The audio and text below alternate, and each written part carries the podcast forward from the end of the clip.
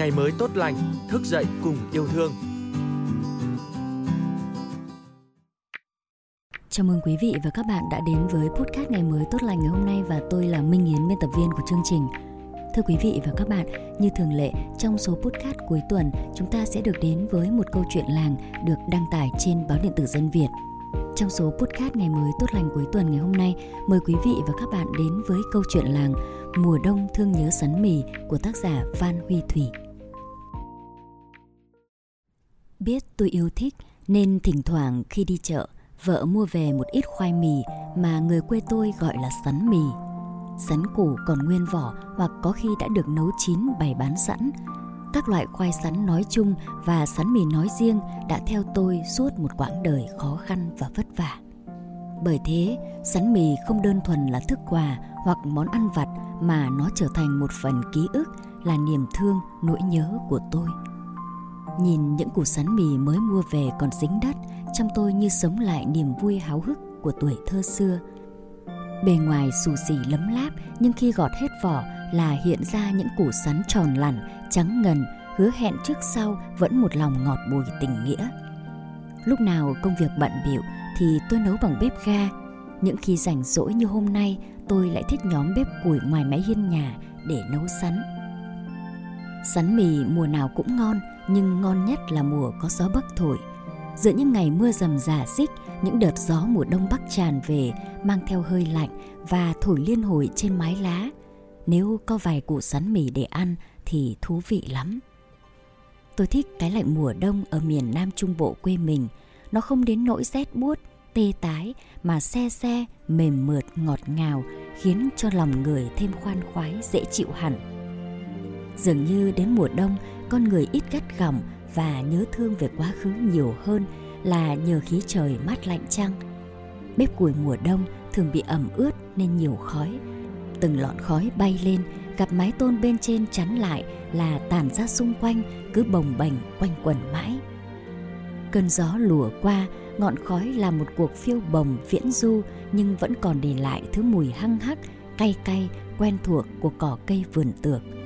Củi đã cháy, than đã đỏ hừng, nước bắt đầu sôi sùng sục, nồi sắn bốc hơi nghi ngút, tỏa ra thứ mùi thơm tho, no ấm và thân thương.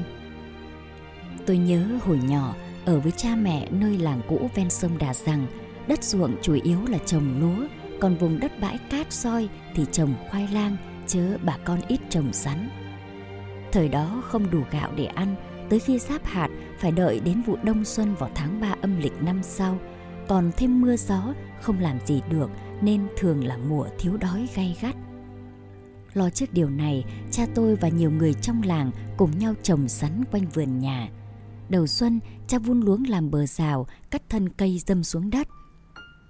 Sắn mọc lên tươi tốt, chen lẫn với cây bên bờ rào để lớn. Nhờ đất tốt, xốp tươi nên sắn cho củ lớn và nhiều bột.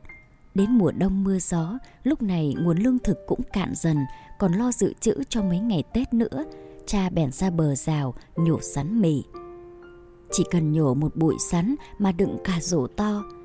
Bếp lửa nổi lên, nồi sắn cũng sôi ủng ụp, anh em tôi canh lửa đợi chờ.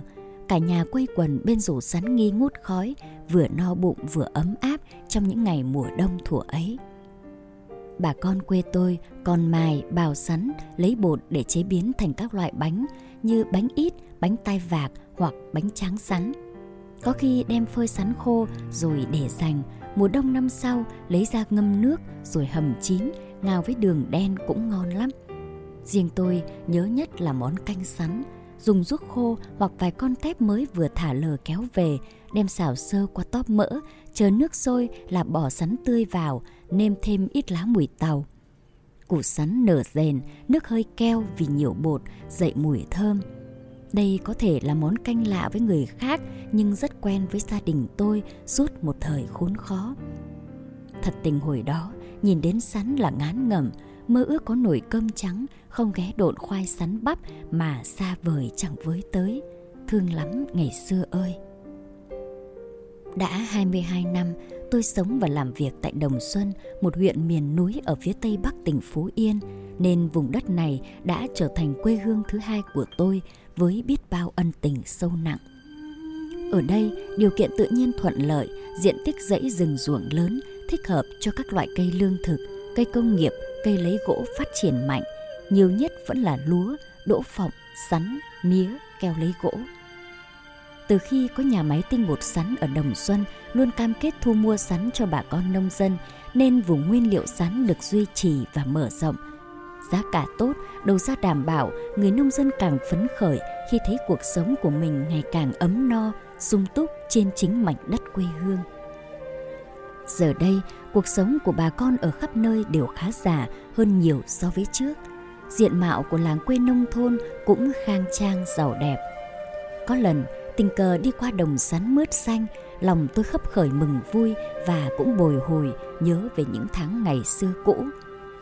Sáng nay, nghe tin gió lạnh tăng cường, mưa vẫn rào rào từng cơn không lớn lắm.